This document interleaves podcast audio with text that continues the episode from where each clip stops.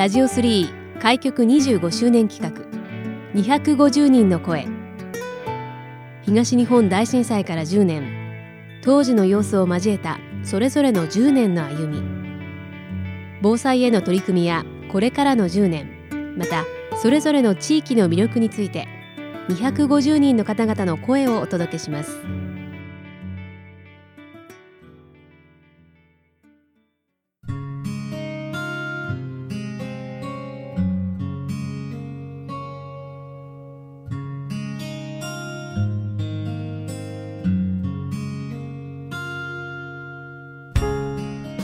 ラジオ3開局25周年企画250人の声。今回は泉ワクワク食堂の代表をされていらっしゃいます佐竹陽一さんにお話をお伺いします。佐竹さん今回はよろしくお願いします。よろしくお願いします。まずはじめに佐竹さん本当にたくさん多くの活動を現在されていらっしゃるというふうに伺っていたんですけれども、はい、普段どういった活動をされていらっしゃるかまずはそこからご紹介いただけますでしょうか。はい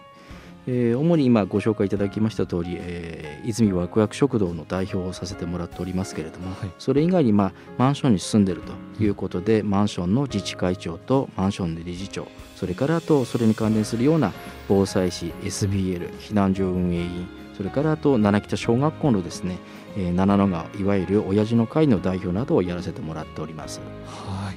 本当に多くの活動をされていらっしゃるということなんですが改めてこの泉ワクワク食堂こちらどういった取り組みになるかご紹介いただけますか？はい、2016年から活動を開始しておるんですけれども、まあ、あの全国的に子ども食堂がいろいろあちこちででき始めた頃なんですけれども私の住んでるこの七北とか泉中央地区がですね地域コミュニティの活性化というような意味合いも含めて、まあ、孤食の解消ということで一般的にまあ子ども食堂というと困窮者というような扱いイメージが多いんですけどもあくまでも一人で孤食で、え、ご家庭で食べてるお子さんを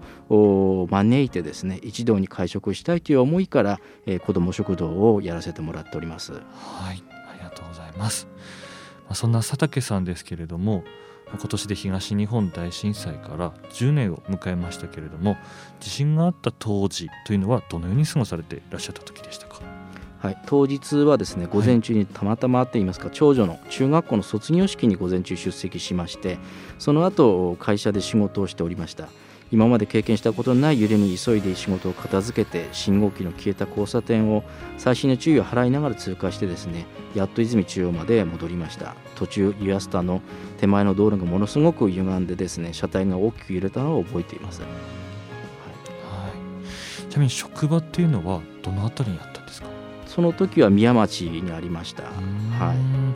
宮町のその当時の様子っていうのはいかがでしたか？意外とまあ皆さん、まあ、あの大きな被害もなくてですね落ち着いてはいましたけれども、小さな八百屋さんとかそういったところは店を開けてですねいろんなものを出したりってこともありましたし、まあ、あの電気が消えてましたので皆さんまあ信号機ない中でですね、まあ、慌ててふためいてたっていうのは覚えています。はいその後無事ご自宅の方には到着できたという形だったんですかね。そうですね。はい、あの電気が当然通ってないので、うん、信号機が動いてない中気をつけながらですね、まああの自宅を向かったわけですけれども、はい、まあ自宅に到着するとマンションなんですけれども、まあちょうどまあ卒業式を終えた長女と家内がですね、えー、長男の小学校の迎えに行って戻ってきたところだったんですけど、まあ、マンションで自宅の玄関ドアがもう歪んで開かないような状況で、まあ、それに、まあ、唖然としたんですけども、お隣の方のまあご好意でうち通っていいよということで、まあ、ベランダからですね自分の部屋に窓から出入りさせてもらってですね大変な思いはしました。はい、はい、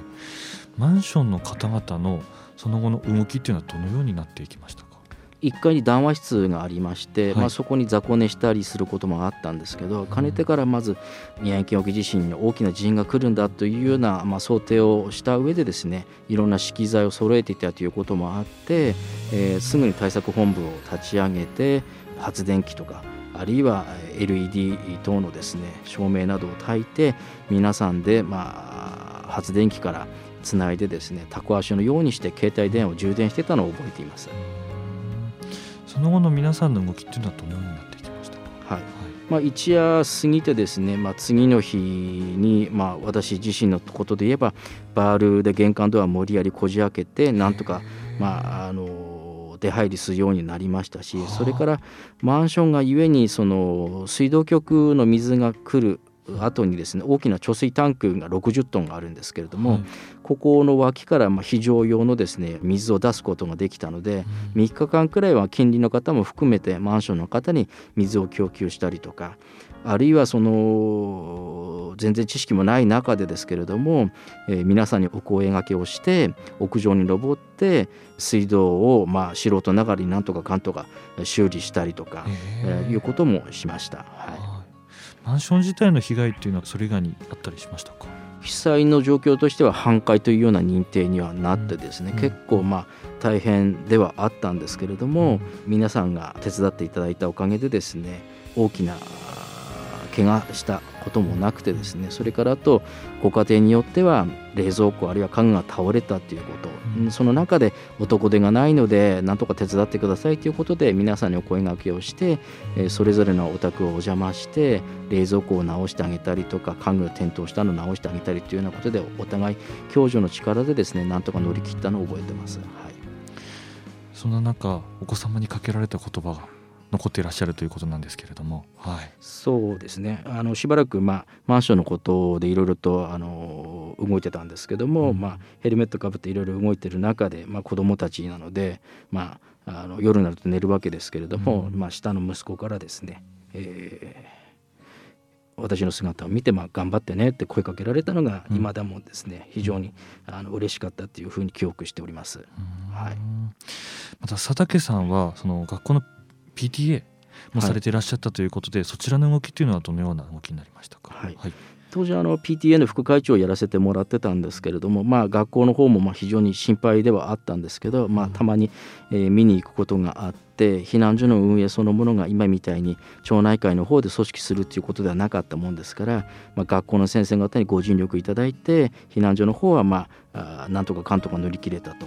いうことではありました。私の方は、まあ、マンションのことを預かっている関係もあるのでどうしてもやはり、えー、自分のマンションのところの自治会とかあるいは、えー、管理組合の方でですね、えー、皆さんの生活の方を何とかしなくちゃいけないということで、えー、そちらの方に集中させてもらってたというところです。ありがとうございます。その後の佐竹さんのこの動きといいますか地域との関わりで感じたことでしたり課題に思ったことなんていうのもあったりしますか？はいまあ、かねてから言われてはいたんですけどもあの七北とか泉中央地区っていうのは仙台市のまあ副都心ということもありまして非常にあの転勤の方が多くてですね支援団体に加入していないつまり、えー、町内会とか子ども会に加入していないような地域なんですね。でそれで、まあ、あの震災の当時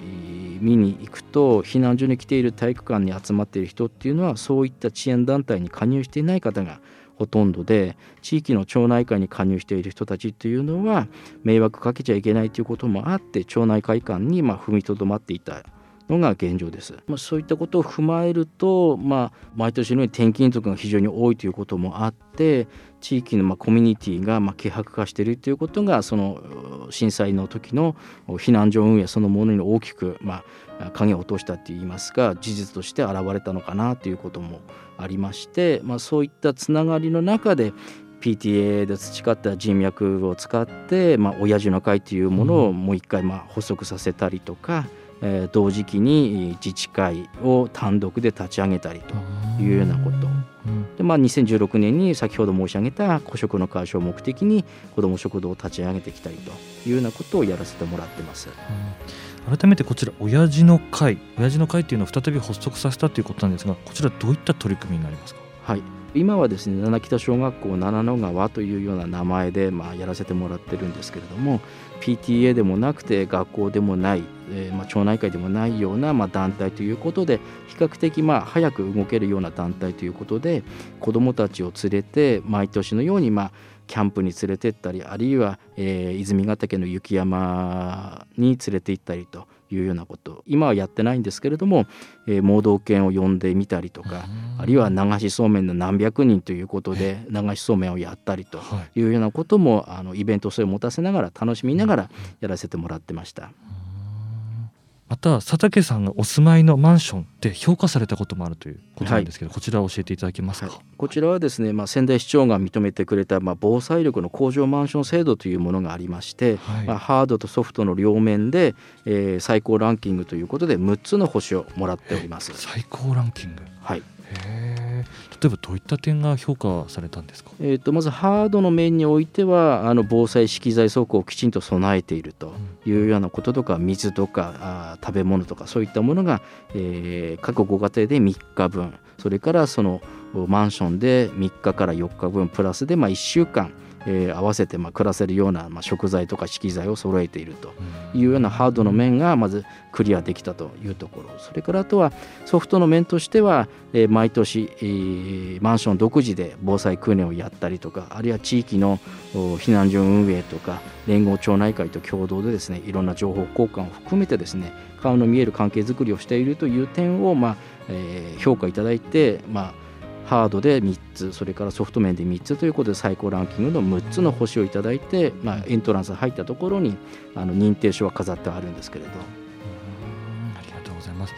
その他防災の活動での取り組みというのはどのような取り組みされてこられましたか？はい。あの先ほど申し上げた七野川という活動の中においては、まあ、楽しみながらいろんな活動をさせてもらっておるんですけども、はい、えー、3年ごとに、えー、地域の防災マップを作るというような活動をしておりますけれどもどうしても防災となると大人も含めて子どももですねハードルが高いので3年前にやった時はですね、えー、地域の町探検をしながら、えー、クイズ形式とかあるいは最後に、えー、ゴールした人には何か、えー、お菓子とかいろんなものをプレゼントしながら楽しみながら街探検をして防災クイズをして最終的には歩ってきたことが知識になって防災マップを作り上げるというような活動をして今はですね NHK さんなんですけれども防災マップを作ろうというホームページに七北小学校の作った防災マップが写真入りで、えー、どなたでも見れるような形になっております。えまたその他には、まあ、佐竹さんあのお子様が、えーと、女の子と男の子いらっしゃるということでこの10年いろいろと成長の過程なんかもご覧になってきたと思いますけれどもこのお子さんのこの10年の移り変わりというのはご覧になってきていかがですか？そうですね。お姉ちゃんはあのもう大学出て大学こっちだったんですけども、はい、今就職して、まあ、北海道の方にいるんですけど、まあ、たまたまといいますかあの、はい、北海道で大きな地震あった時にはですね、はい、まあ小さい頃からいろいろとそういった防災のことは口酸っぱくして言ってきてましたので周りがまあ慌てふてめく中うちの娘だけは冷静にしてなおかついろんなその懐中電灯とかいろんなものを持ってたということであよかったなっていうのは自分の娘ながらよかったなって本当に思ってます。はい、また息子さんも今年進学ということでご自宅出られたという話を伺っていたんですけれども。はい、はい息子は息子なりにですね、まあ、あの小さい頃私の姿を見て頑張ってねって声かけたこともあるんですけども、うん、まあ、いろんなボランティアをしたりとか、うん、あるいはまあ関東の方にいるんですけども地震あっても娘と同じようにですね慌てることなくですねきちんとその自分で、え自分の命を守るとそれからあとまあ2人にも言ってるんですけれどもどこか出かける時にはまず第一にその笛を持って歩けということは常々言って歩いてます。あ佐竹さん改めてあの本当にさまざまな多くの活動をされてこられていらっしゃると思いますけれども、はい、まあ、昨年からはこのコロナ禍というところでなかなかその活動にも変化があるのかなと思いますけどそのあたりの影響っていうのはいかがですか？はい。まあ、町内会とかいろんな避難所運営とかについては、まあ、今年はやれなかったとかあるいは町内会の活動については、えー、密を下げてということでいろんな行事が中止になったりと。いうことで、まあ、これは他の町内会長さんとも話した中ではやろうと思った時に1年も2年もやらなかったりすると一体あれはどうやってやるんだっていうようなその思い出すことができなくなってしまうっていう問題が出てくるよねっていうことがあったりとかあるいはその子ども食堂についてはコロナ禍になってですね当然その困窮する方も当然増えてきてはいますし当時去年までだと大体100ちょっとくらいの家庭のご家庭の方が一度に会食をしに来てたんですけども昨年のコロナになってからどうしても続けたいということでお弁当に切り替えたんですね。お弁当に切り替えると今は200食お弁当を作ってお渡ししてるんですね。でそれ以外にそことはまあ別に毎月1回約市内の20世帯のシングルマザーを中心とした本当に困窮している世帯の方に毎月のように、えお米も含めて何キロという食材日用雑貨をお渡ししているということで徐々に徐々にそのコロナでですね困窮している方が増えているというのが分かります。親父の会なんかの活動についてはいかがですか？親父の会はあの大きな2つの行事があってまず夏に花山に連れて行くんですけども、うん、これはあの2年連続で中止になってます。申し込みはできてるんですけれども受け入れ側のその花山の施設の方からマスク着用でとかあるいは本当は子どもたちにあの満天の星空を見せてあげたいん。ですね。であと今なかなかその花火をするところがなくて花山であればキャンプファイヤーする場所があるので思う存分花火もできてっていいんですけれどもキャンプファイヤーの中で当然、えー、ありきたりかもしれませんけどフォークダンスが当然目玉としてあるんですけども。手をつなぐなとなった場合にフォークダンスが成立しないのではい、でなおかつマスクしてまでとそれから食器も自分で持ってきてということになってしまうと本当に行ってやる意味があるのかっていうことで、まあ、ちょっと苦渋の決断でしたけど去年も今年も中止というようなことをやらせてもらいました。じゃあ何か活動といいますか集いというのも去年今年はなかなか難しくてできてないそうですね。ね。まあ、唯一あの泉ヶ岳の方に、まあ、2月くらいに親子雪山遊びということで、まあ、そり遊びとかあとはあのスノーシューという、まあ、西洋式の岩敷を履いてですね雪山を散策するということだけは続けさせてもらってはいます。ありがとうございます、はいまあ、佐竹さん改めて泉中央にお住まいということで、まあ、お住まいのマンションの自治会長もされていらっしゃるということなんですが、はい、改めてこちら泉中央の佐竹さんからご覧になった魅力でしたり好きなところなんかぜひ教えていただけますか？ものすごい歴史のある街並みも残しながらですね新しい方も住まいになってで私としては地下鉄の始発ということもありますし、まあ、病院行政警察関係も含めてある程度もいろんなところに行けるということでものすごいまあ住みやすい街だなというところとそれからあとはまあ海に行こうとも山に行こうともまあ車でまあ30分も走らせればあちこちいろんなところに行けるっていうまあものすごい便利なところだというところなのでまあ非常に気に入ったところだなと自分では思ってます。はい、そのやっぱり便利さがゆえにやはりこうお住まいのマンションなんかにもこう引っ越してこられる方だったりっていうのもやっぱり多いんですかね。多いですね。あの、うん、まあ自分の住んでるマンションだからっていうこともありますけど、比較的まあ二十数年経ってますので。住んでる方もいろいろま変わるんですけれども最近の傾向としてはあのご主人に先立たれたおばあさんがですね、うん、えー、住み慣れた大きな広いお家をまああの手放して、えー、マンションに引っ越ししてですねあの病院も近くにあるし買い物も便利だから車なくても生活できるわということで非常にまあおばあさんの方からは人気で結構すぐ売れるっていうのは手前味噌ですけども言われてます。はい、ありがとうございます。まあ、それでは最後になりますけれども佐竹さんのこれから先の10年この先の未来に向けての展望や思いなんかあればぜひお聞かせください。はい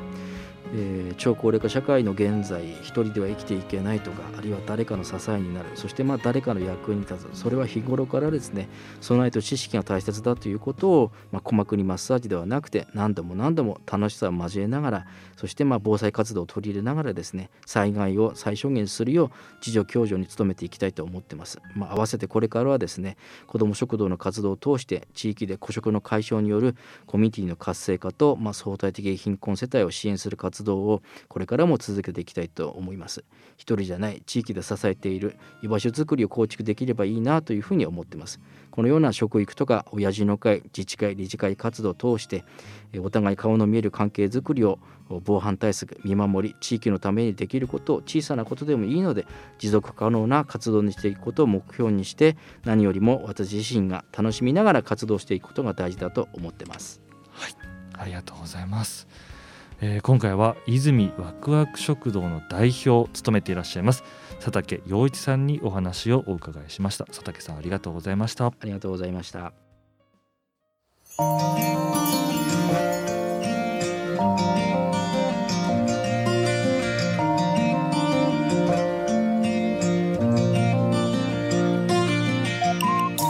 ラジオ3開局25周年企画。250人の声。ラジオ3のホームページからもアーカイブでお楽しみいただけます。どうぞご覧ください。次回の放送もお楽しみに。